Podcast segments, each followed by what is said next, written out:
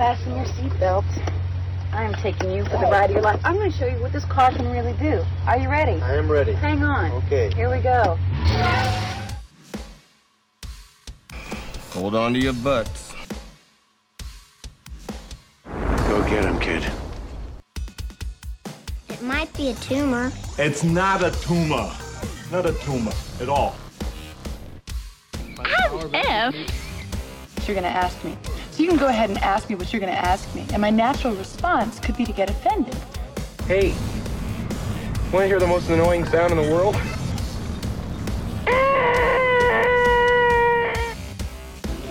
Yeah, well, you know, that's just like uh, your opinion, man. All right, all right, all right. You're listening to the thirty-something Movie Podcast. One movie each week. thirty years in the making.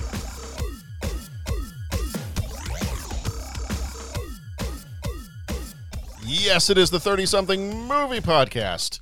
I am your host, John Reed. With me this time around, I have the one, the only, as far as I know, the only, Patrick Canigallo. Hey, hey. I think I'm the only one. I, you might be. I mean, I haven't Googled that to be I, sure, but... I, Yeah, yeah. Let's. We'll make sure. Yeah, I'll, I'll just go right ahead. And I'm the only one. Okay, you're the only one. You're you're like the you're like the Tigger of the podcast. Yes. Yeah. Yeah. Sort of like. Uh, Are you bouncy, bouncy, uh, bouncy, bouncy? Fun, fun, fun, fun, fun. Y- yes. Okay. All right. I was just curious. I don't know. Let me. I, I just need to process it. What was it, um, dude? We're gonna do spoilers here. Are we? Can we announce we're a spoiler podcast? I'm trying to think of that movie where the. Yeah. There was. Podcast. There was. There the guy that went. It was like a multiverse thing. And the guy would go around to the different multiverses and try to kill his, like, other version because that would make him stronger. Kill his other version because that would make him strong. Um, It's... um, it's not Looper. Well, no, no, no, no. It's, it's uh, uh, um, oh, shoot, what's it called? I know. It's Dude, like... I just... Well, see, now I've already spoiled it. So now if I announce the title, do you know what I'm saying? Uh-huh. Okay, if you... Listening audience, if you don't want any movie that you could potentially see spoiled, click off. It was um, it was uh, Jet Li, the one, or yes, maybe it wasn't Jet Li, the one. No, it was it, the one. It was the one. Yeah, yeah, yeah. Remember yeah, it was, that, it was Jet dude? Li. That movie mm-hmm. was awesome. Yes. You remember how that ended? He was at the top of the mountain, just fighting all those guys, and that's yes. how his thing ended. That's pretty crazy, man. Yes. I got. It's been a long time since I've seen that one. I got to add that to my. I have been. I have. I mean, I have amassed a, a large, large watch list um, mm-hmm. of movies that I have not had the opportunity to see yet, or movies right. that I, movies that have just been on my on my watch list for quite a while. Oh, while I'm talking about the watch list, I was I was actually going to jump to the watch list and mention a couple of them that I put on there recently. Finally, finally, finally, finally, after twenty. What, three years of knowing mm-hmm. that this movie existed and wanting to see it, and for some reason or another not getting to see it. Um, just a few days ago, I sat down with uh, Nora and Sharon, and we watched The Iron Giant. Oh, oh that's it, awesome! It I still so have not good. seen it, so it was so good. Tell... Oh, that's great! Yeah, it's so much fun. It's you know, it, it's kind of. I mean, I don't want to give too much away, but it's kind of like well. I know that a lot of people, and I think just kind of the aesthetic of it, it's supposed to take place in the fifties. Um, so there's kind of like the, and it's animated, um, and there's kind of like the Cold mm-hmm. War paranoia, things like that. Um, but it's, and maybe it's just the aesthetic of the robot itself. Um, a lot of people, I think a lot of people that like The Rocketeer also tend to like The Iron Giant. Okay. So, okay. So that's definitely right up your alley. Yeah. Yeah. So, no, it was it was very, very good. It was very good, and I, I cannot believe it took me that long to watch that movie. Mm-hmm. Cool. Cool that you finally saw it. That's awesome. Yeah. No, I speaking of the watch list, like I have a bunch of things on here. That's the only one I've been able to knock off on the watch list recently. Um, but I had a bunch of movies that I started adding the other day because I saw somebody else's list of... Um, like movies that have crazy twists to them or like messes with your mind after having watched them. Okay. And I was like, oh, check some of these out. Um, and when you mentioned the, the one, it made me think of, there was this one that I added to the list the other day called Predestination. Have you seen, okay. seen this one? It is, um, I think it's Ethan. Yeah, Ethan Hawke is the main actor in it. Okay. And uh, I'll read the little description for you here. Uh, came yeah, out came out in twenty fourteen. It says, uh, Predestination chronicles the life of a temporal agent sent on an intricate series of time travel journeys designed to prevent future killers from committing their crimes. Now on his final assignment, the agent must stop the one criminal that has eluded him throughout time and prevent a devastating attack in which thousands of lives will be lost. Oh. And according according to the list that I found that one on, there's it's like it's a movie that just kind of messes with your mind. Interesting. And the concept is this guy's job is to like it's like crime. It sounds like it's you almost know. like if if Quantum Leap, if he was like a, a an assassin. Okay. That's kind of what it sounds like. And you, and you take out the people before they commit the crime. Yeah. Maybe okay. maybe a little bit of um oh, I'm I'm blanking out. Um shoot. Tom Cruise. Minority um, Report. Yes. Minor yeah. Yes. Yeah. A little bit of that, a little bit of maybe a little bit of Quantum Leap. Yeah. Okay. The other one that sounded really good that I it's a Korean movie and it's called Forgotten. And uh, the okay. description for this one is Seoul, South Korea, nineteen ninety-seven, when the young but extremely anxious student Jin Suk, his parents, and his successful older brother Yoo Suk moved to a new home. Mysterious and frightening events began to happen around them, unexplained events that threaten to ruin their seemingly lives. Unable to understand what is happening, Jin Suk wonders if he is losing his mind. Okay. So I don't know. I, I watched like a quick trailer of this one, and I was like, all right, that's sufficiently creepy and looks like it could mess with you a little bit. There you go. Well, it sounds like you got some fun movies so on got, the uh, on the watch list. Well, this was this was on a list in which the person was like, if you enjoyed, and they listed a whole bunch of different movies, and Jacob's Ladder right. was one of their, you know, starting points right. for the list. I was like, right. I do like Jacob's Ladder. Yeah, that was fantastic. Yeah. So. Well, if you if you want one that messes with your head, I'm saying The Platform. And I think we talked about this, but I'll put that out there. My brother-in-law recommended that, and it's um, that's a really fascinating movie. It's definitely a horror movie, you know, but uh, that's really a good movie. Okay. Yeah, I was looking it up real quick here. And the basic premise of it is it's a prison setting where you know, a guy is put on a certain level and you live on that level for, I don't know, I like think a, it's like, like a, a week or so, a month. Okay. okay. And like, and after, you know, that allotted amount of time, you move to a new level, either up or down and all that. Now yeah. the levels are important because prisoners are fed once a day and basically they stop at the top level and just stock a table full of, they set a feast at this table yeah. and it drops through the levels and it spends so many minutes on each level, right, before it keeps going down. So the people on like level one get their choice of all this wonderful, delicious food. Mm-hmm. By the time it gets down to level whatever one hundred, there's like just scraps left, right? Yeah. And there's enough food that if everybody took a little bit, there would be plenty of food for everyone, but it gets into that. So, yeah. and then it all switches. So you might be on level one for a month. You might be on level two, you know, it's really a great movie. I mean, it's nice. It's cool. I remember yeah, you mentioning that it's one. It's great. I, I just, added, okay. I just added it to the list, but I remember you talking about that one before. Yeah. It's, um, it looks like it's on Netflix too. Yes. Yes, okay. It is. Uh, apparently in Spanish, the title of the movie is translated "The Hole." Okay. So it's I don't know. Okay. If you, I don't know if you've reached that point in uh, The Greatest Generation where every time they say the word "hole," they pronounce it as if it was like Swedish. Hole. Hole. yeah. That's awesome. So, very cool. Awesome, good stuff for the watch lists. Yeah, man. Oh. All right. Well, um, let's see. I we've got some. Uh, well, first of all. If you want to go visit our website, we've already said we're a spoiler podcast, so we can skip that part. Uh, if yeah. you want to visit our website, thirty podcast dot com, you can leave us a rating, leave us a voicemail, uh, become a co-executive producer via Patreon. And I'm gonna I'm gonna give a quick little um, quick little shout out to the the Patreon patrons. Thank you all so much, as always, for your continued support, um, for helping us out with keeping the show going. Um, you know, trying to constantly improve things for you all, whether that's you know helping to improve the the the website that we have, or some of the different, you know, services that we're we're trying to put out, or, or bonus episodes, things like that. Some of the equipment we've got, um, you know, just kind of up the game a little bit so we'd make it a better experience for all of you. Um, so, yeah, thank you. Just thank you so much for always coming alongside us with that. Yeah, no kidding. Um, and to that, to that, the reason I, I kind of bring that up is uh, I have been starting to work on putting some stuff up on a, a like an online store.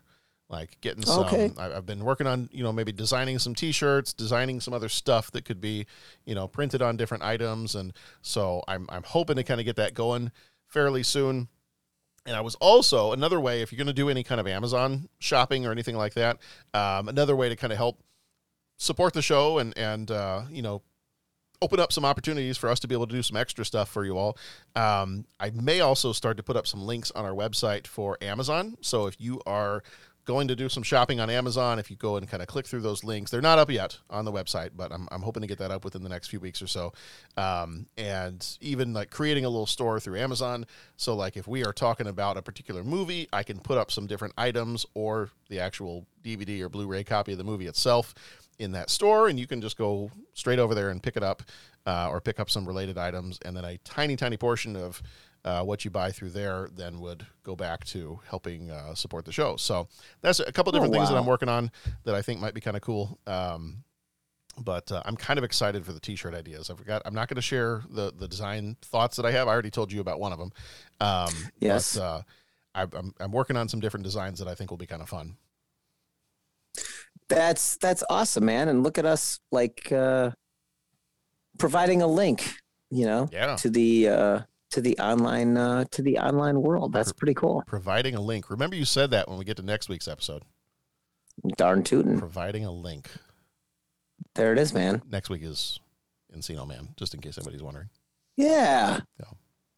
All right. Uh, let's see. Um, at this point, well, this is the first episode of, I can't even believe we're we're in June. Like, it seems crazy. Yeah. That I feel like we I, just got to nineteen ninety-two, and now we're already halfway through the year. I, yeah, it's it's definitely flying. Yeah. So, as we always do, our first episode of each month, we jump in the DeLorean. We head back to this month in ninety-two. So, let's jump in the DeLorean, and we'll head back to June of nineteen ninety-two. When this baby hits eighty-eight miles per hour, you're going to see some serious...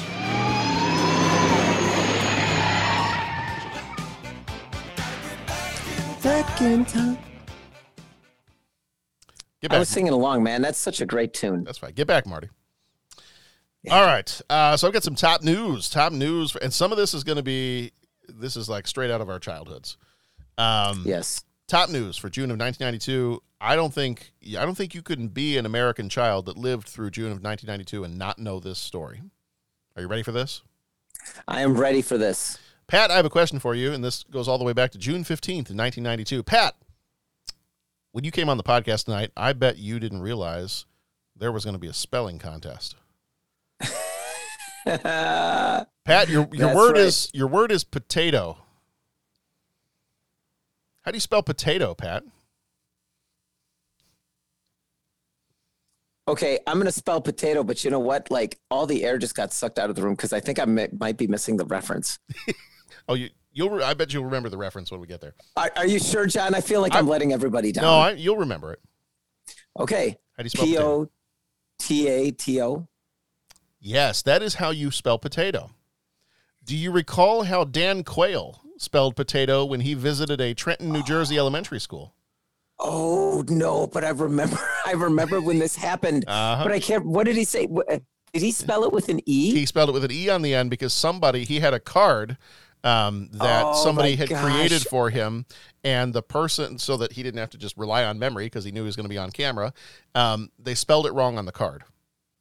Oh, no. So he I was just going that. off of, he was just going off of what was written on the card, even though he knew how to spell the word potato. He was reading off the card, and so he spelled it with an E. And even, even as a kid in nineteen ninety-two, I remember the vice president getting picked on for not being able to spell potato. Yeah, I yeah, I remember that stuff too. Yeah. And I mean, you know, I, I know that uh, I mean, there was a lot of there was a lot of that. There was a lot of uh, of uh, teasing of him. Yeah, there was. But that but, you know, I mean, uh, you know, like uh, there were some gaffes mm-hmm. there. Oh, there's always, you know what I'm there's, saying? There's always some gaffes. Like every, oh, yeah. every president has every president and vice president always has some pretty good moments. And, and I mean, in all fairness to just about everybody, like, I mean, have your entire life like that much on whatever side of the political spectrum, whoever you voted for, there's always, you know what I'm saying? Mm-hmm. It's, uh, oh my gosh, I remember that. P O T A T O E. Yeah. Yep. Uh, okay, got that reference. Good, good.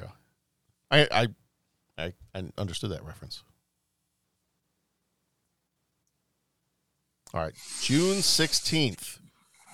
Patrick, on June sixteenth of nineteen ninety-two, the longest salami, which weighed one thousand four hundred ninety-two pounds, was created in Flekkefjord, Norway.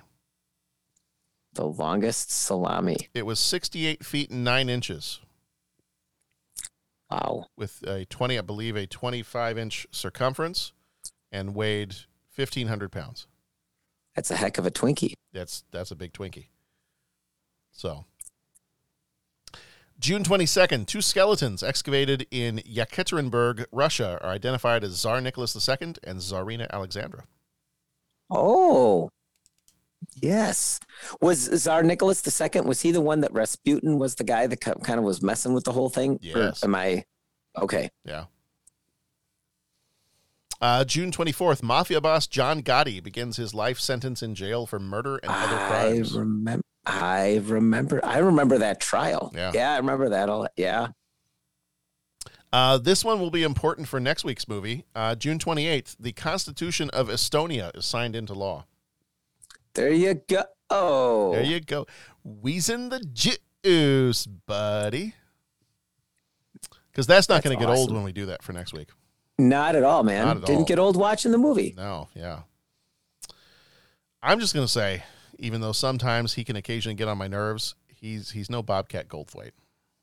Okay, well there you go. Yeah, if Bobcat Goldthwait talked that way, I'd I'd be done.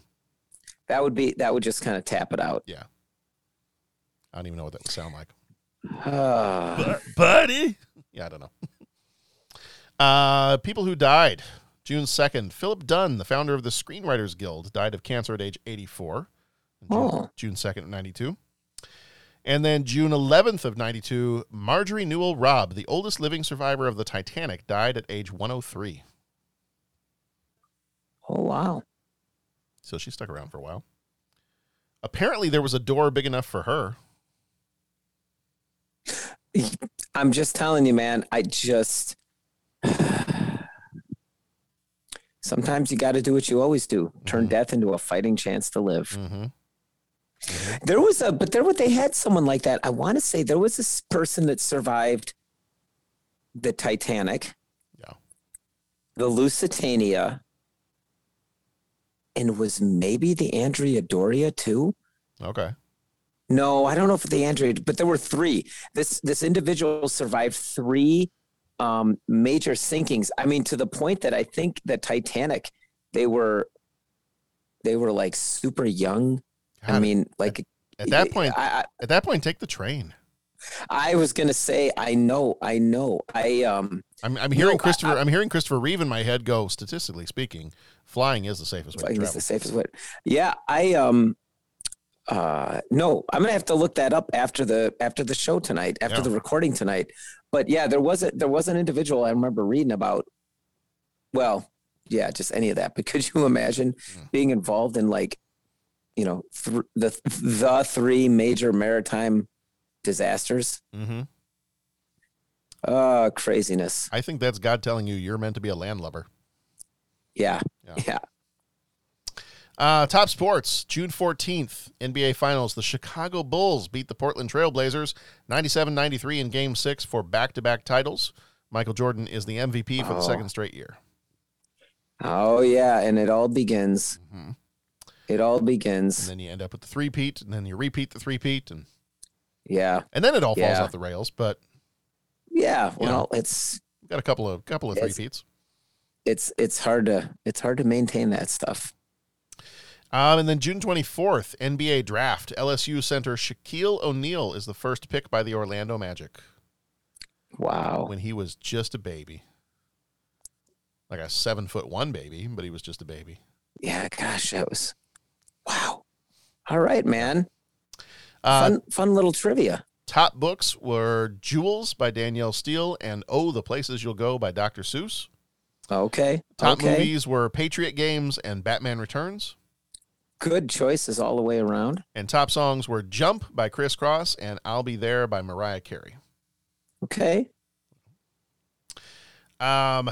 So I'm I'm kind of I've, we've been kind of reshuffling or or restructuring how we do some of the like information here at the beginning of our episodes.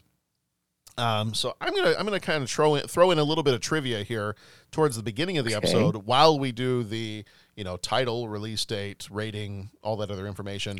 Um, so sure. I, I don't have a sound drop for this one just yet, um, but going forward, I'm I'm titling this section "Trivia Pursuits."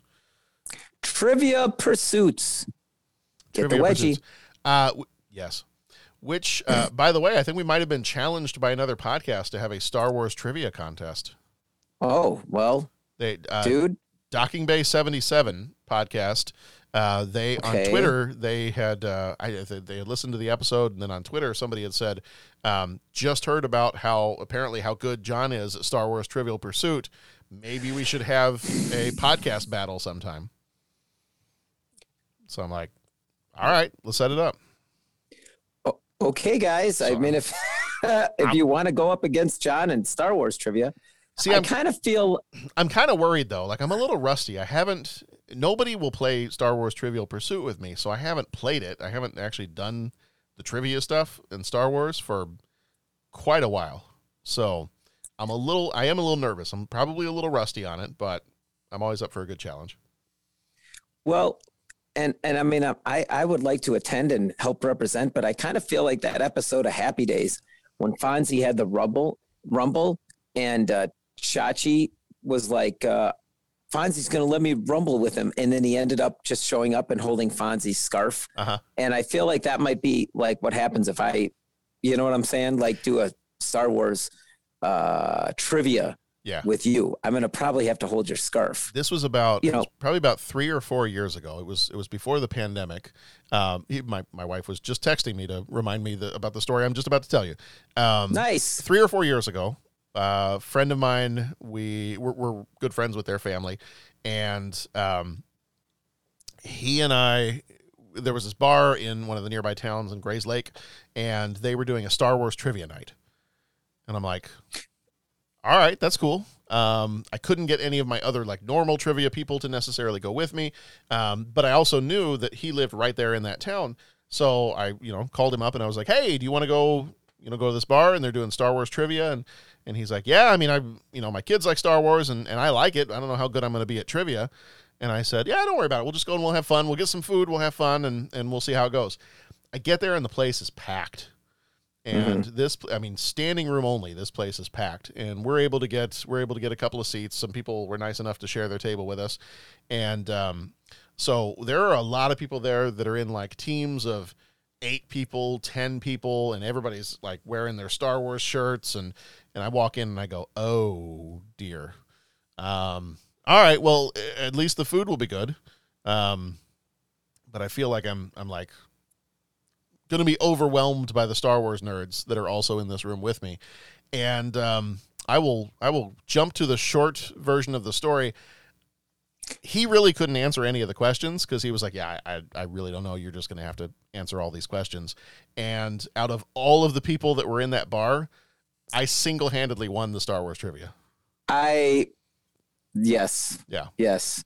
So, so That's I know, like, modestly, I'm like, I know I'm a little rusty because I haven't done anything like that for a few years, but I, I have so much useless knowledge in my noggin. Um, mm-hmm. Yeah. So I'm, I'm always up for some good Star Wars trivia. Yeah, you are. Yeah, you are. And I, it's not useless information, man. It's absolutely very useful information. Well, yeah. I mean, it's not going to help you get a car loan or anything like that, but well, yeah, you know, I more could. To world, maybe if more the, to life than a car loan. Maybe if the guy at the bank is a really big Star Wars fan, he'll, you know, knock off some of the some of the interest rate, or I don't know. You you walk into those things and you say, I have a very particular set of skills mm-hmm. that makes me. You will give me a lower monthly payment. Yes. Uh, we'll have to see if that works. Um, all right, so Trivia Pursuits movie this time around is called The Distinguished Gentleman. Came out on the fourth of December, nineteen ninety-two, rated R with a runtime of one hour, fifty-two minutes. Uh, directed by Jonathan Lynn, who also did Clue and My Cousin Vinny. Uh, quick, interesting little thing about Lynn was he started his career at age twenty-one on Broadway in a show in which he acted alongside John Cleese and Graham Chapman from Monty Python. Oh, so talk about a first job. My first job was at Sears in the stockroom. Jonathan Lynn's yeah, first job I, was on Broadway with well, John Cleese and Graham Chapman. I, that's yeah, why, that's, that, that was not my experience. That's why I'm not directing Eddie Murphy movies. I mean, there's a number of mm-hmm. reasons I'm not directing Eddie Murphy movies, but uh, writers for this one were Marty Kaplan. Kaplan, sorry, who did the story and the screenplay, and Jonathan Reynolds, who did the story. Uh, Reynolds passed away last year in twenty twenty-one.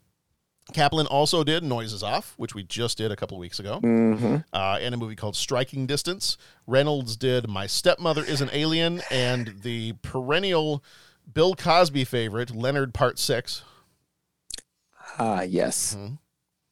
We start with the part six because we didn't have the Jell-O pudding for the part one through five, you see. oh, jeez. Oh, jeez. Theo. Where's Rudy?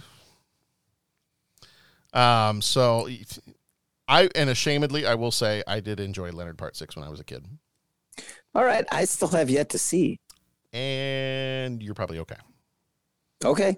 I mean, if you really want to see it, it's... It's stupid and it might be fun. I kind of put it's it's the same, roughly the same time period and the same kind of flavor as like a, what can I equate it with? Maybe like a Suburban Commando and a No Holds Barred and. Okay. Yeah, I, I kind of put it on the same level as like a Hulk Hogan movie. Got it. All right. Well, that, yeah. It might be even stupider than that, but. Yeah, but it doesn't enrage me like Cool World. Okay. All right. So, fair enough. Yeah. I'd say give it a try. I mean, but um, don't, I mean, yeah, I don't want you to waste like an hour and a half of your life, but if you're bored and you have nothing else to do and you've already stuck an ice pick in your earlobe, then you could watch Leonard Part six. There you go. I'm just trying to give you options. There you go. It's good to have options. Yeah, yeah. Uh, producers on this one were Leonard Goldberg, who passed away in twenty nineteen, and Michael Pazer. Goldberg did War Games and Double Jeopardy. Pazer did Ruthless People and Hackers. Double Jeopardy was the movie that taught everyone that if you already killed someone, you can kill them again and you won't get in trouble for it. Right. I I, I never even saw the movie, that... but that's what I learned from it. Right. I think well, that's how that you know. works. I don't understand the law. I... Yeah. It was my understanding there would be no law during the podcast. Music was done by Randy Edelman, who did Twins, Ghostbusters two, and Kindergarten Cop. That's quite a quite a collection there. That's some good stuff. Yeah, yeah, that, yeah. Uh, cinematography was done by Gabriel Beristain, uh, who also did cinematography for Blade two, The Strain, and Agent Carter. Um, and if you're a believer in the Mandela effect uh, in the other universe, uh, that's Gabriel Berenstein. Yeah. Yeah. Oh, speaking of Mandela Effect, eventually we're going to talk about the movie. Um, right. What movie are we doing? We're Distinguished Gentlemen. Um, oh, yeah, of course. Speaking of the Mandela Effect, you know what I learned the other day? That there is another, because uh, you know, you remember what that is, right? the Mandela effect? You might have to uh, refresh my memory. So the Mandela effect is the belief that there are alternate universes and that we are we, we occasionally have people that are crossing over between universes. And so there are mm-hmm. a, a swath of people that believe that Nelson Mandela died in prison. Like, they're absolutely convinced that he died in prison. And there's a whole other group of people that are like, no, he got out of prison and okay and, and led South Africa. And um, and it's the same group of people that believe, because when you look at the, like the, the one example that is always put up there is the Berenstain Bears. Yes. And people are like, whoa, whoa, whoa, whoa. The book says Berenstain Bears. It, when I was a kid, it said Berenstein Bears, and that's what we always called it. Okay, yeah. And so some people believe that they're like, there are, and there are other examples, that there are, that there are alternate realities, and that sometimes we cross over into the alternate realities. The one I learned about, was it yesterday? Might have been yesterday. Um, when you think back, so think back to the Publishers Clearinghouse commercials that came on T V when we were kids. Mm-hmm. Who handed out the big checks? It was Ed McMahon, right? Thank you. Okay. Apparently, and, and this is according to the internet and according to all kinds of different uh, articles here, um, Ed McMahon never worked for Publishers Clearinghouse. Mm. Mm-hmm. Okay. Like, he never worked for the company. He was never, you know, handing out the big checks uh, to people. And I have no idea. Like uh, this thing here, it's uh, I'm actually on Snopes dot com. Okay. And uh, it says, some readers might fondly remember Publishers Clearinghouse television commercials from past decades where sweepstakes winners were notified at their doorsteps by the Publishers Clearinghouse Prize Patrol that they had won large cash prizes, sometimes with a big check. However, Ed McMahon never appeared in the ads. Huh. I am com- okay. completely convinced that he was in the Publishers Clearinghouse once. Yeah. So how, so are, we're the alternate reality. So apparently, so maybe we're in the alternate reality. Um, so apparently he did appear in other commercials for something okay. called American Family Publishers, which is kind of similar to Publishers Clearinghouse. Okay. Um, but he never actually like did any of the delivering of the big checks to people. So my guess is what really happened is that people saw the American Family Publisher commercials and mm-hmm. did not remember that name, but remembered Publishers Clearinghouse. Right. And so they just kind of mixed the two together. And then in popular media, like, all it takes is a comedian to say, to do a bit about, yeah, I'm going to get an award from Ed McMahon. I mean, that's all it takes. And then suddenly, right. You know. So anyway, that's your, that's your Mandela effect for the day. Mm. Because I, okay. I, too, was completely convinced that he was the representative for Publishers Clearinghouse and delivered those big checks. This is, you know what, that's like a thing like Danny Glover gets um, Roger Murtaugh. I'm yeah. getting too old for this. Yeah. That he never says that line, right? Isn't that kind of the thing? Like, he never says, I'm getting too old for this right. stuff. It's always like, oh, I'm too old for this, or I'm too old for this. And it never gets complete. But the quote is always attributed to him. Yeah. It's sort of like a thing like that, right? Yeah, it's like that, and um, what is the, how people always think it's uh, Luke, I am your father. Right. It's not, it's and no, it's, I am your father. Yeah, that's right, that's right. No, I am your father. That kind of deal. No, yeah, I know. Yeah. I was trying to explain to Dominic the import of that line the other day, because we're, for him, rewatching the movies, and then for Daniela, first time, and, and all that, I'm like, Dominic, you got to understand, like, that was... that was the original cliffhanger. Mm-hmm. Like, that was said, and there was the collective suck of air uh, sucking out of the room. Like, wait, what? Mm-hmm. And then the movie ends mm-hmm. and the hero is not saved. And, you know, I'm like, that's, now we have eighteen other movies and right. sixteen other television shows and forty-eight hundred novels. And, but at that time it was like Maury coming on and saying, you are the father. Yeah, that's right. That's right. But we didn't know if it was true or not. Mm-hmm. Yeah. Mm-hmm. Uh, editor for this movie were Barry B. Lehrer and Tony Lombardo. Lehrer did Lockup and one of my dad's favorite T V shows, Nash Bridges. Um, mm-hmm. Lombardo did Uncle Buck and My Cousin Vinny. But mm-hmm. budget for this one was fifty million dollars. Box office was eighty-six million dollars. Flick Metrics gives it a fifty percent for this distinguished gentleman, and Cinema Score gives it a B plus. Eddie Murphy played Thomas Jefferson Johnson. He was in Beverly Hills Cop and Coming to America. Lane Smith, who died in two thousand five, was Dick Dodge. He was in My Cousin Vinny and Lois and Clark. Cheryl Lee Ralph was Miss Loretta. She was in Oliver and Company and Sister Act two. Joe Don Baker was Olaf Anderson. He was in Goldeneye and Mars Attacks. Victoria Rowell was Celia Kirby. She was in Dumb and Dumber and the T V series Diagnosis Murder. Grant Shoud played Arthur Reinhardt. He was in Wall Street and the T V show Murphy Brown. Kevin McCarthy, who died in twenty ten, played Terry Corrigan. He was in Invasion of the Body Snatchers, the fifties version, and I believe the seventies version, and the movie Inner Space. Charles S. Dutton played Elijah Hawkins. He was in Alien three, which we're going to talk about a little bit later this year, and A Time mm. to Kill. Uh, Vic also played a uh, a religious man in Alien three, so did a lot of... Uh, he was very much a preacher in nineteen ninety-two. Yeah. Uh, Victor Rivers played Armando. He was in The Mask of Zorro and The Air I Breathe.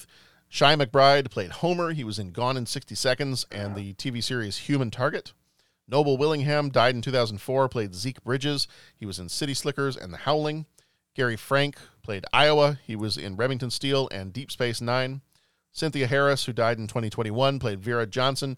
She was in the T V series Mad About You and Law, uh, L A Law. Uh, Daniel Benzali played Skeeter Warburton. He was in A View to a Kill and Murder at sixteen hundred.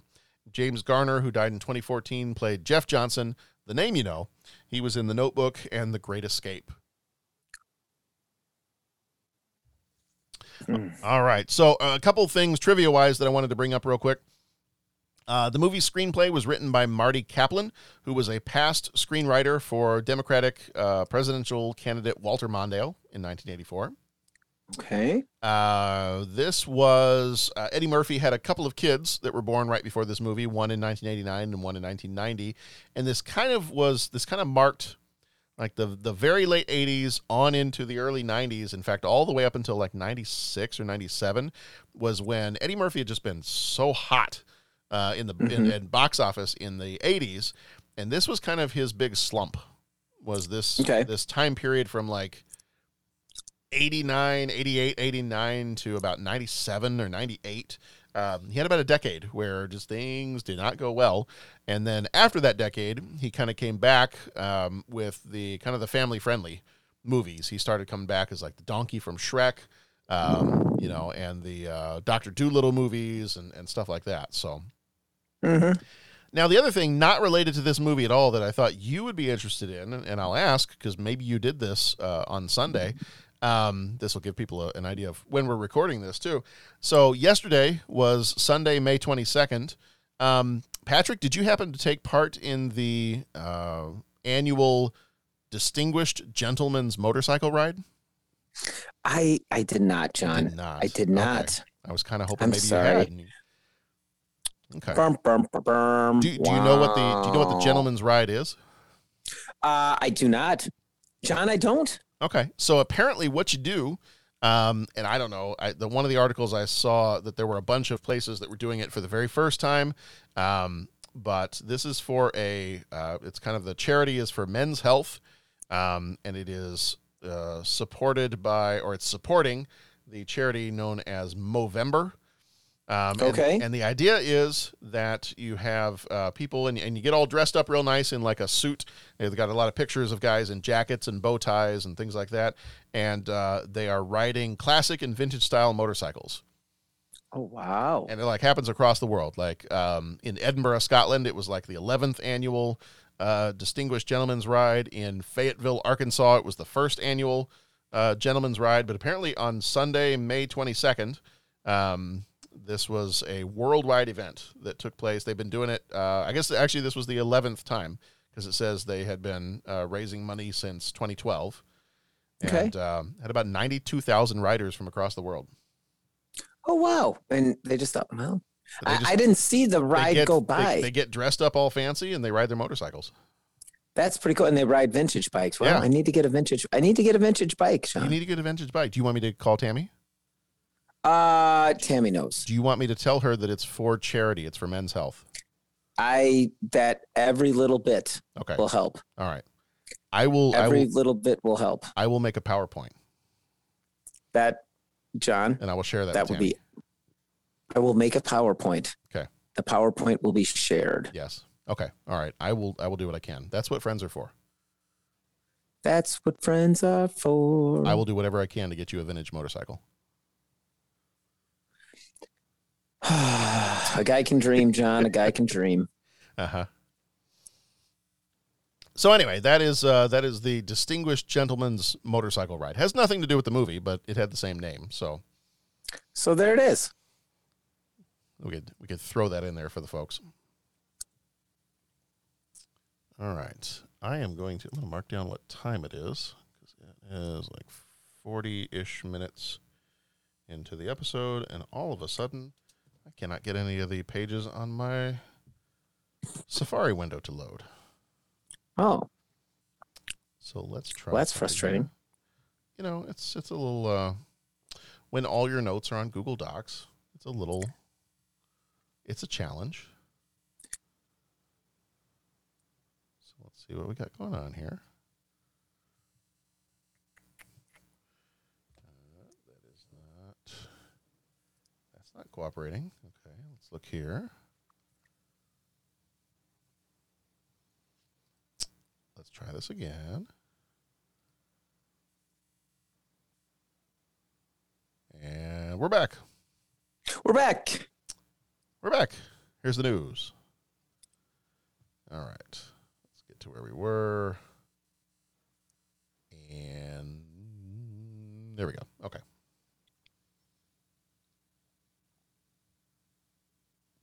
All right. So a con man discovers during a job that U S Congress is the place to be, and that's where the money is, and that his uh, name recognition, because he has a name that is very similar to an existing congressman, uh, the name you know, Jeff Johnson, is going to get him elected.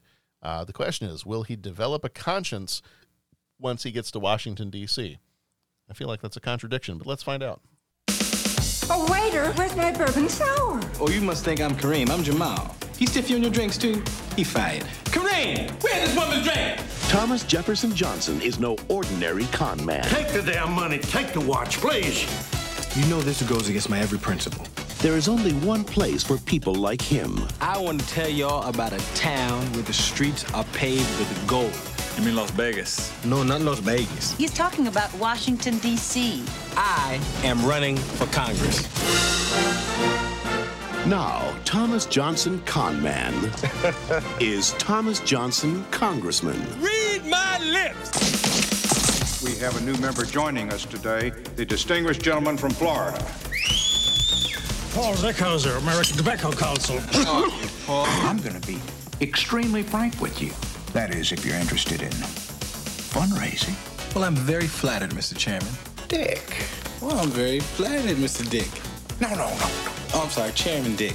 No, Dick, just Dick. Oh, just Dick, just plain old Dick. We feel that the semi-automatic weapons gotten a bad rap. Really, they're just guns for the ordinary sportsman. And then like a nice warm Uzi. Must have had a heart attack. Hollywood Pictures presents Eddie Murphy. And I think it is wrong when students have to stay up late at night and miss all the good shows, doing homework, then get up early in the morning and go to school. This sort of thing just is not fair. He's going to do to Congress oh. what Congress has been doing to you. I got a sprinkler too now. Back at you. Oh. All right, then. The Distinguished Gentleman. Aren't you going to vote? Is that what that means? You know, all this time I thought that that meant was time for Final Jeopardy or something. Well, so for this one, we've got some major moments to talk about here in this movie. I got about five major moments for us to kind of go through, so we'll go ahead and get started with those. Um, first off, we meet Thomas Jefferson Johnson, a con artist. And uh, we've got that first scene where he's at the at the house and he's pretending to be a waiter, um, but he's got the rest of his team there, and we've got the uh, was it Miss Loretta? shows up, and they're they're trying to shake down the one um, the, the the guy who owns the house there. And, and what was it? It was um, it was uh, not Women of the World. What was it? What was, it, what was the name of the phone? Yeah, the adult phone line. Yeah. It, it was something of the world. Yeah. I think it was something, a, a take on Women of the World. Yeah. Yeah. Yeah. Oh, man. But yeah, so we have that whole, kind of that whole first scene of, um, you know, him trying to shake him down. He's got his whole crew there, and, you know, you got the one guy comes in pretending to be the uh, jealous boyfriend, and, um, you know, he's pretending then to be the undercover F B I agent, and he's like, well, you know, it's, you know, we, we really, you shouldn't pay people off like that. And, well, how much would it normally take? It's, well, you know, it's, you know, two thousand. Oh, yeah, no problem. Well, there are four of them. Um, you just, no problem. It, no problem. Uh, did I also happen to mention that? Yeah. And he just kind of keeps just more and more and more. Mm-hmm. And then that's at the party where he kind of overhears some conversations about the kind of, um, donations and fundraisers that the politicians, uh, the money that they're able to pull down from those. And he's kind of like, I'm in the wrong line of business. Yeah, no kidding. So that kind of jumps off. That's the, that's the beginning point of the whole movie, is he decides, look, I'm, you know, twelve thousand dollars here, twelve thousand dollars there. That's chump change compared to what I could be getting if I was in Washington. And he realizes that, wait a minute, my name is real close to that other guy's name. Right. And it just so happens that Congressman Jeff Johnson has a, uh, shall we say, mishap? Mm-hmm. Bit of a mishap. Uh, and he yes. dies. He's he's he's dead, Mister Coach Klein. Um, and so then he has the opportunity. Eddie Murphy's character then has the opportunity. Thomas Jefferson Johnson has the opportunity to shorten his name to Jeff Johnson and get on the ballot through name recognition. And um, so that's the next major moment, is he realizes that he can take the name, you know, and as long as he gets the backing of uh, a major donor group, then he's good. So he goes and enlists the helps of the Silver Foxes, mm-hmm. which I think is a great name for a, uh, not a, well, I guess, it, was that the name of their political party? I think it was just like their political. Is it their pack? Yeah, because I think they were all elderly yeah. folks. Yeah. Putting somebody on the Silver Fox ticket. So the quick version of the, I mean, the next few things, it, it kind of runs in uh, in quick succession here. So he does get elected based on the name recognition. So major moment three is Thomas Jefferson Johnson is in Washington, D C now. And you've got a lot of funny moments uh, during this part where, you know, he has no clue what it takes to really be a congressman, what it means to be in Washington, D C. You had that funny bit in the trailer that we heard where the bell goes off and they're like, aren't you going to go in and vote? It's like, oh, I thought that meant it was time for Final Jeopardy. Um, the, the scene where he's got the group of school kids there and they're asking him to explain the, uh, the, the vote that he just cast. And he's like, oh yeah, I, I voted no. I, I voted no. You know, yeah. I just, my conscience, I had to vote no.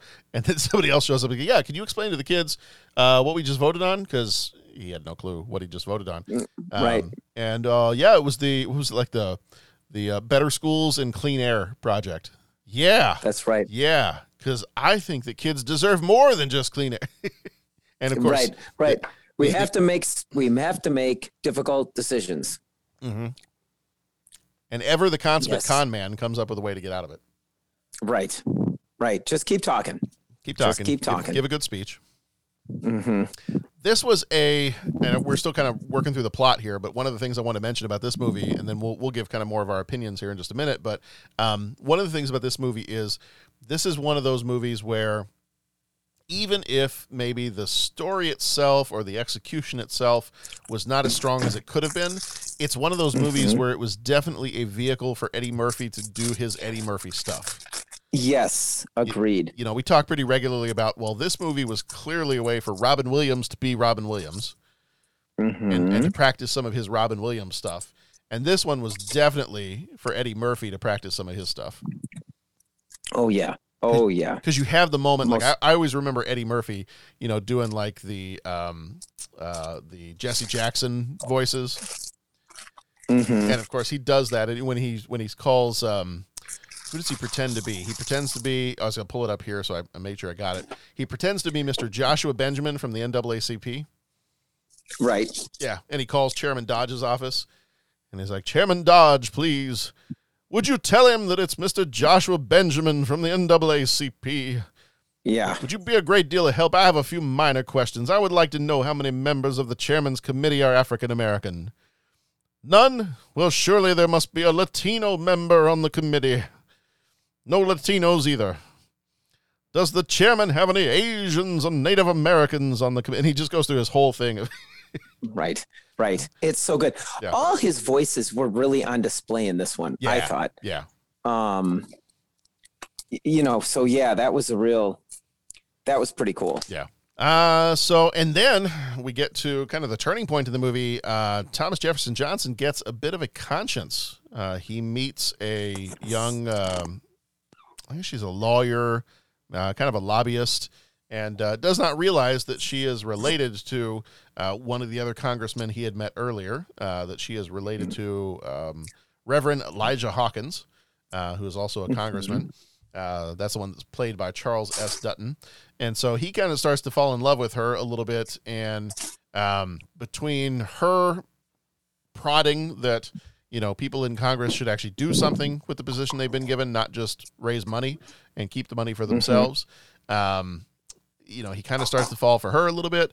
We have that moment where the mother and child, you know, come bursting into his office and demand to see him right away. And he he finds out about the idea of the cancer clusters um, with people living near the power lines, things like that. Um, so that's the moment I'm calling Thomas Jefferson Johnson gets a conscience. And that's kind of the turning point of the movie where he realizes, you know, I, I came here to just grift as much money as I possibly could off of these people. And now I'm starting to realize that the position that I'm in, I, I actually should and, and I could and should be doing something good with it. Mm-hmm. No, nope, nope, nope, nope. I agree. I agree. And then the final major moment of the movie, um, I, I think this says it all. I'm calling this major moment, Thomas Jefferson Johnson exposes Dick. yes, yes, as and has as the, can happen in these movies. Yes, and and shares with the entire, what is it, the the industry and power committee that they're on, just exposes everything that he's been doing, uh, hides that mm-hmm. video camera so that they record the conversation um, that was taking place in his office, and just basically lays the whole thing out in front of everybody and gets him arrested in front of everybody. Right. Right. And it was kind of a, uh, what am I, what am I equating it to? I'm kind of equating it to like a um, uh, Scent of a Woman final courtroom scene. Yeah, you like you have the whole audience there that needs to be there, and everybody's cheering, and it's all triumphant and, and all that, and, and then you have the uh, kind of the the funny uh, line there at the end of the movie, and, and he's like, you know, well now that I'm not really gonna be a congressman anymore, anymore necessarily, and now that people know my face, so I can't really be a con man. There's only one thing left for me to do. I'm gonna run for president, mm-hmm. and then that's you know end of the movie. Uh, did I miss any major moments? Let's try speaking in English. Did I miss any major moments before we go into our deep thoughts? I don't believe you missed any major moos. Major moos? Okay. As long no, as I didn't no miss major moos. Major, major, um, the, uh, I hear the MoMA. The, the MoMA is a, a very good uh, museum in New York City. Um, Phenomena. Phenomena. Phenomena. I sing Phenomena at the MoMA. Um, And uh, I wonder if they have a... Well, Monet would be a little too old for the MoMA. That's more... Mo- the MoMA's for modern. So, yeah. Oh, my gosh. We're yeah. freewheeling, John. We're freewheeling. We are. I. They might not have Monet, but I bet they've got a Dada. Do you think they have a Dada at the MoMA? One, of course. Yeah. Uh, that That's also a little bit of a... Any of my, many of my uh, deep-cut Mad About You fans out there will also know that that's a bit that they do in Mad About You where they start talking about the MoMA. And and he's like, yeah, do they have a Dada at the MoMA? I bet they do. All right. Uh, yes. Well, if I get tongue-tied again, I, next time I'll just switch directly into uh, Swedish chef mode, and we'll just go from there. Yeah. All right. It's time for Deep Thoughts. And now, Deep Thoughts.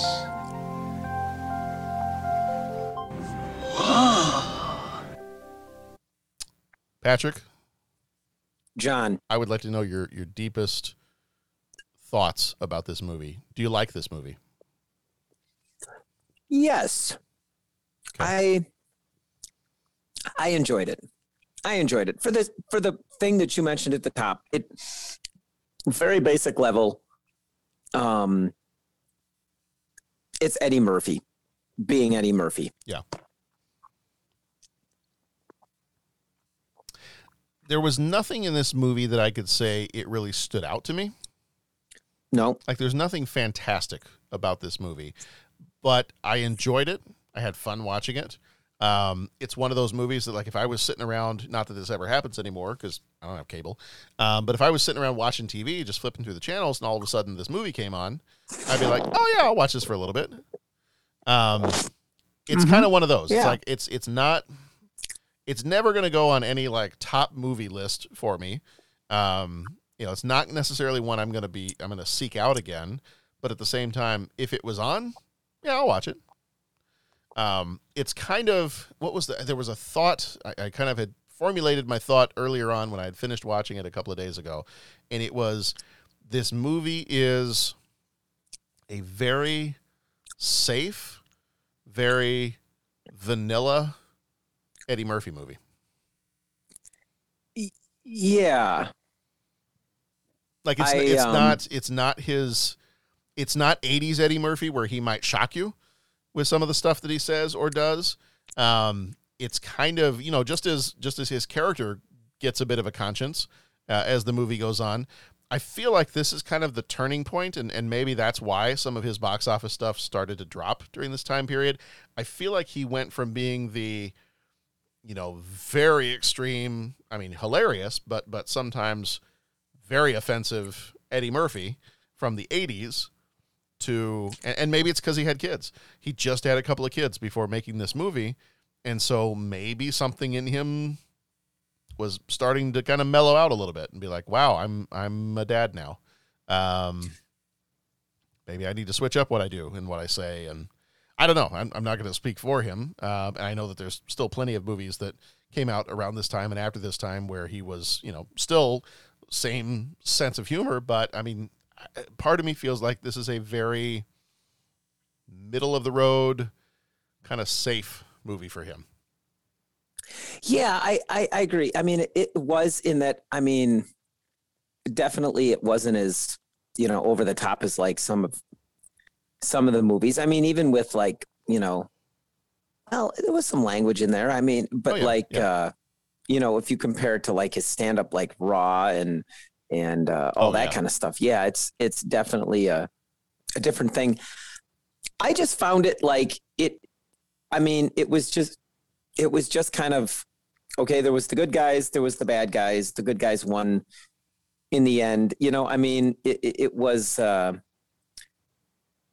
it, it was just it was just a light, fun story. A chance for him to show off the characters and the mannerisms that we love so much about Eddie Murphy. Yeah. I think, yeah, you know, um, you know, it was in many ways, it was almost like watching Axel Foley. Yeah. You know, with the laugh and the way he could drop into the different voices and it, you know, the way he would be involved. Yeah. Yeah, exactly.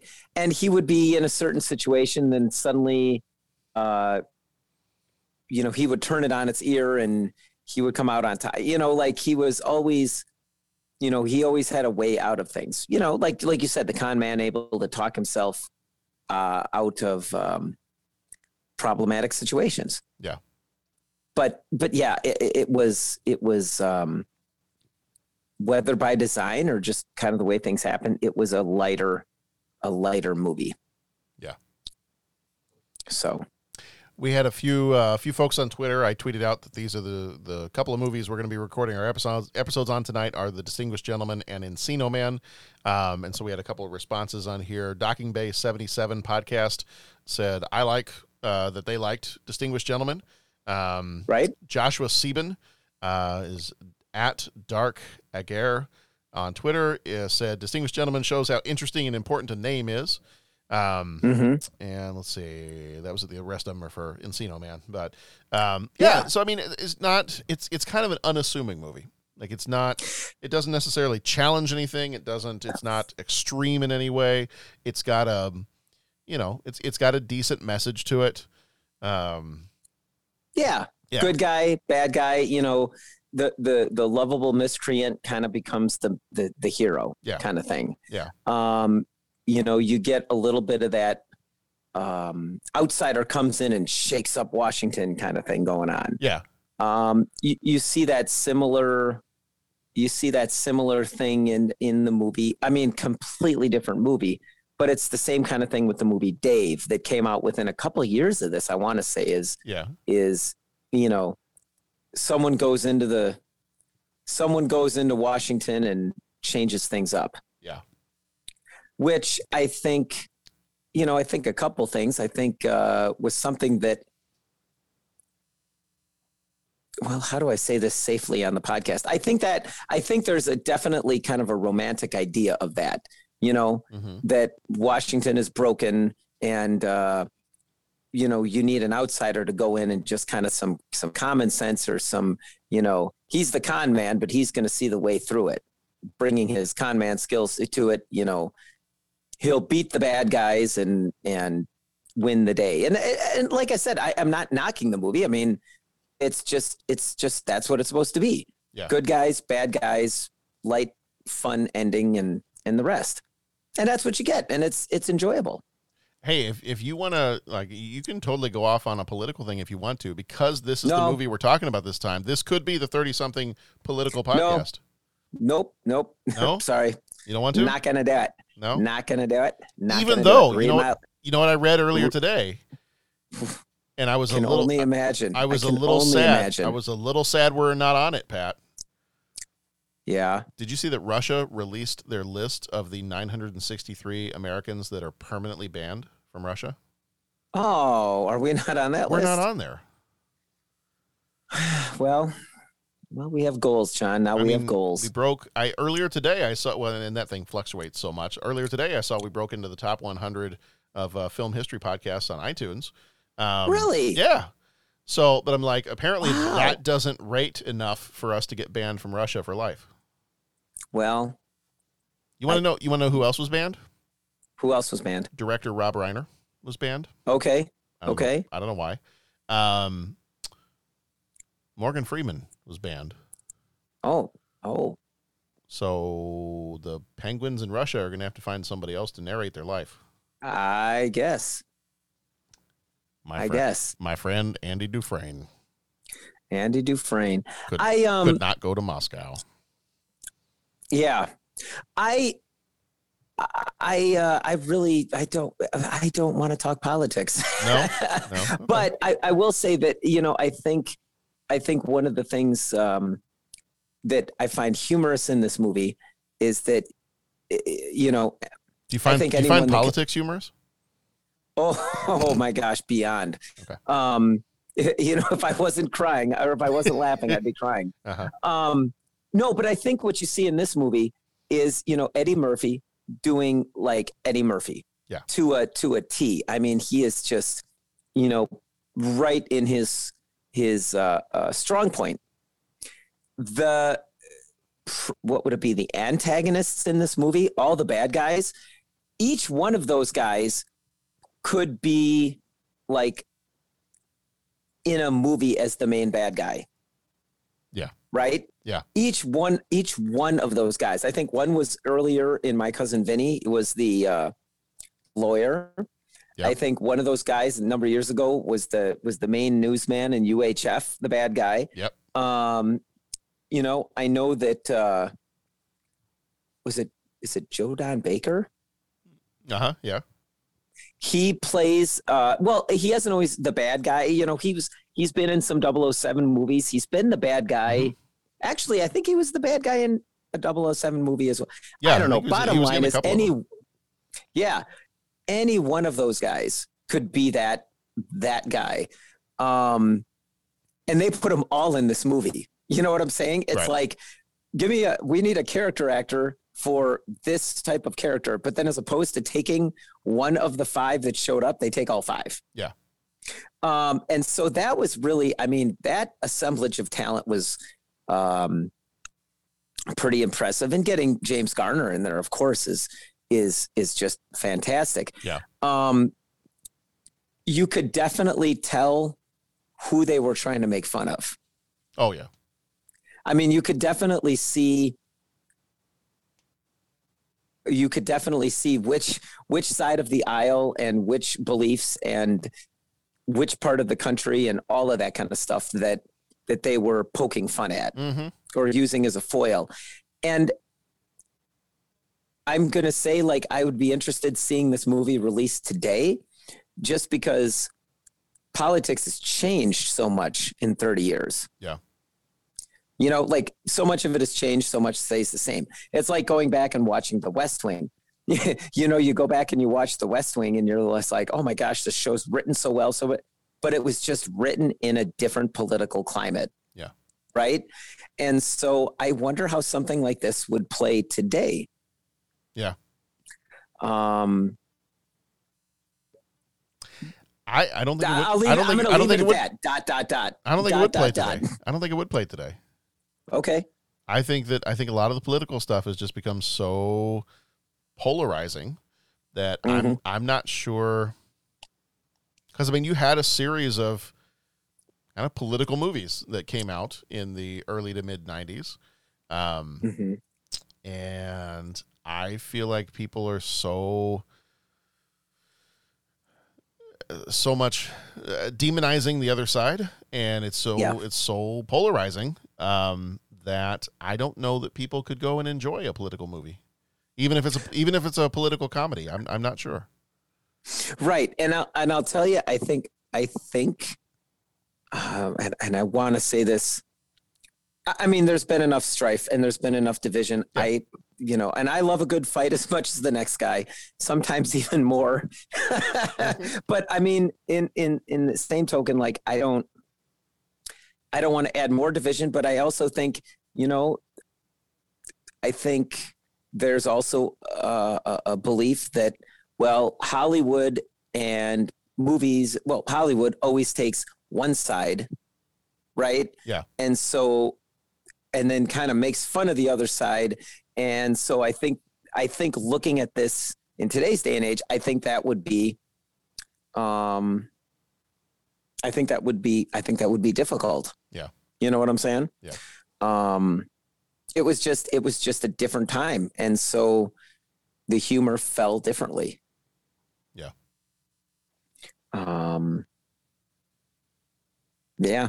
Yeah. It's, and so in that sense, I, I found it very interesting watching the movie, excuse me, and watching the movie because uh, just for that exact thing, thinking back thirty years ago and, um, oh yeah, that's, that's what politics was like back then.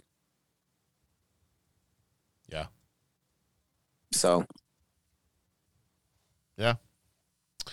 Like I said, I'm trying to keep, I'm trying to keep it like objective and just, you know, not, not saying my own opinions one way or the other or, mm-hmm. and all that. But yeah, that's, that's one that when we look back and how does the movie age? And I, I, all the things, I think if you look at the movie of itself, I think Eddie Murphy is awesome. I think he's just a funny, funny, talented, uh, individual.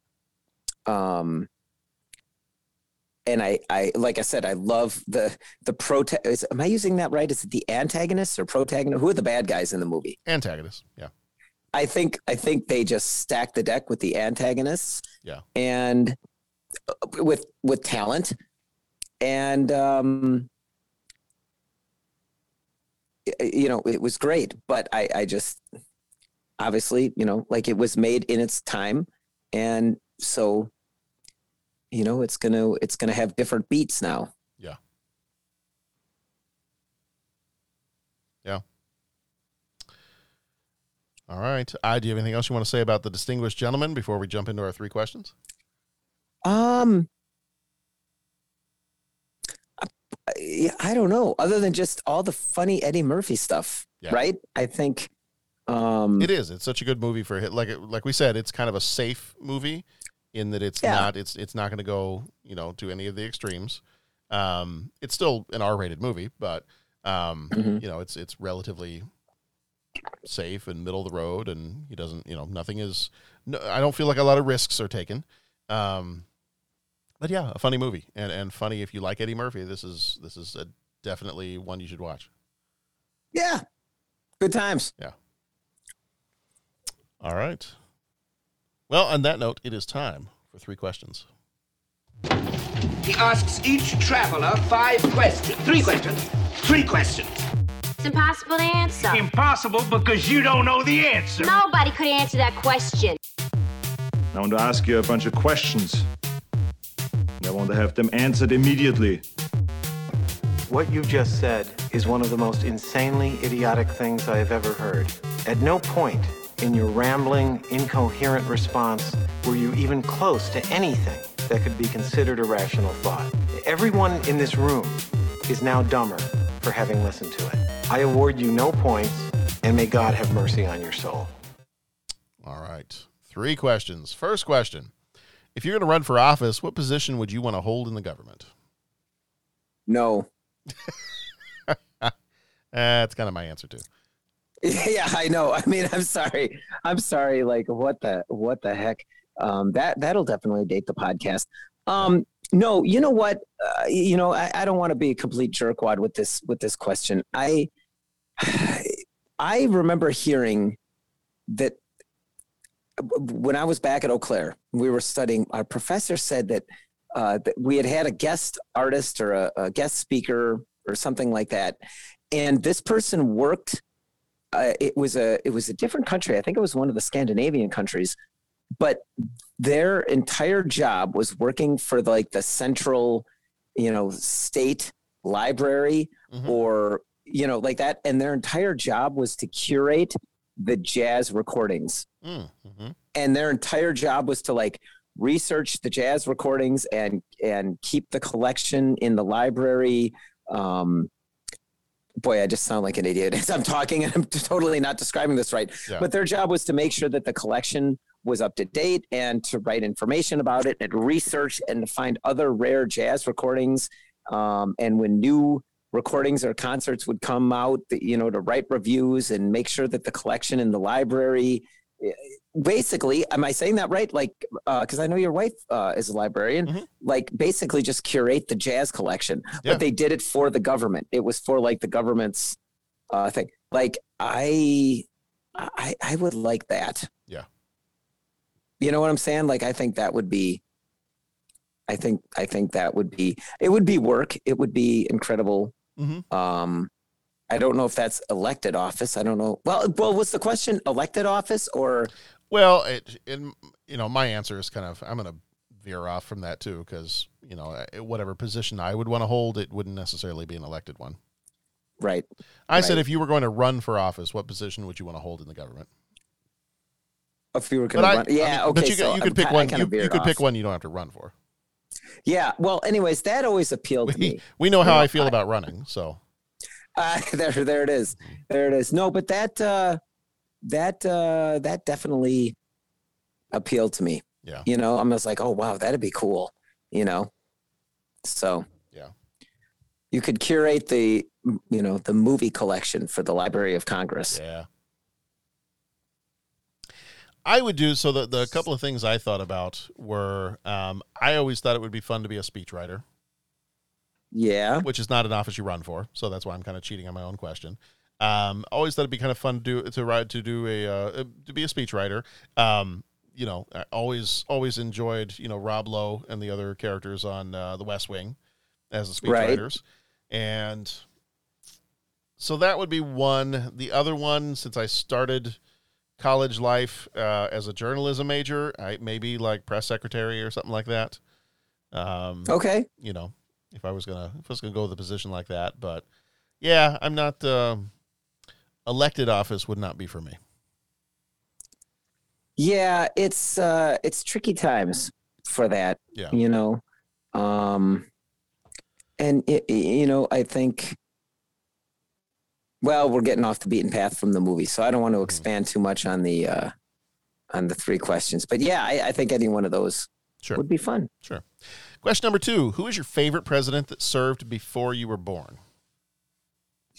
Um, Abraham Lincoln and F D R. There's two. Okay. I'm going to go with, because I was thinking down the, like I was thinking down the list of like, yeah, Abraham Lincoln, um, you know, got a couple others I could list on there.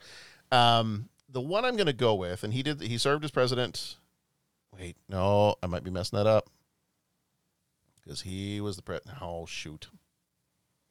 He was still the president when I was born. That doesn't work. Are you going to Are you going to say Jed Bartlett? No, I oh, that'd be a good one. Yeah, that'd be a good one. No, actually, I was going to say Jimmy Carter. Okay. Um, although he was the president when I was born in December of nineteen eighty, so I mean, he was he was uh, uh, and that's not anything personally against him. He was a lame duck at the time. Um, mm-hmm.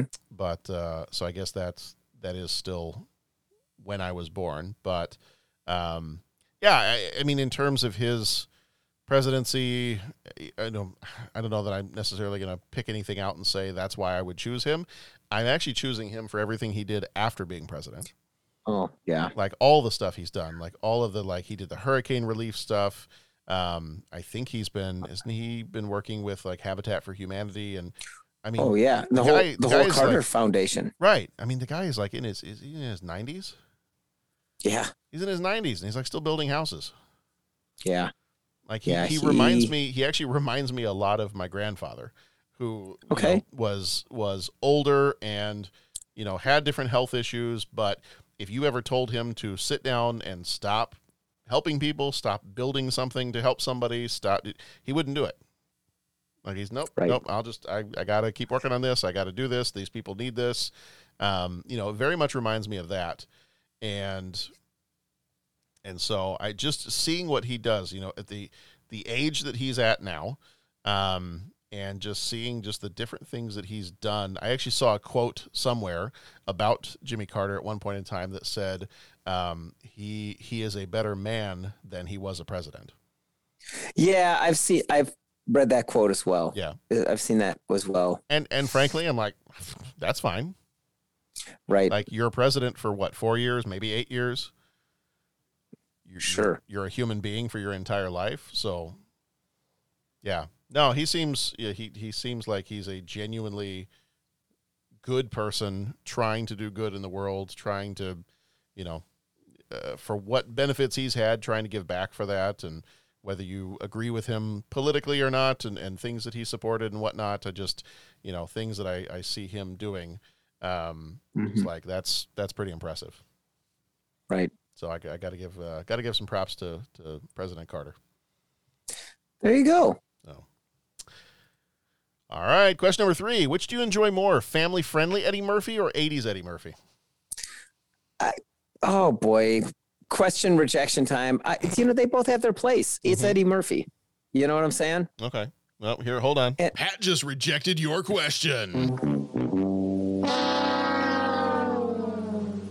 There we go. Yeah, there you go. There you go. Yeah, I mean, it's Eddie Murphy. The guy is fantastic. I just, yeah. you know, it's it's all good. And there, there's times that the over-the-top stuff, it's like, okay, all right, let's, you know, yeah, let's. Uh, we just need to take a step back from that. And, and then there's times when it's just like, okay, we I need a little bit more edge, you know. Mm-hmm. Um.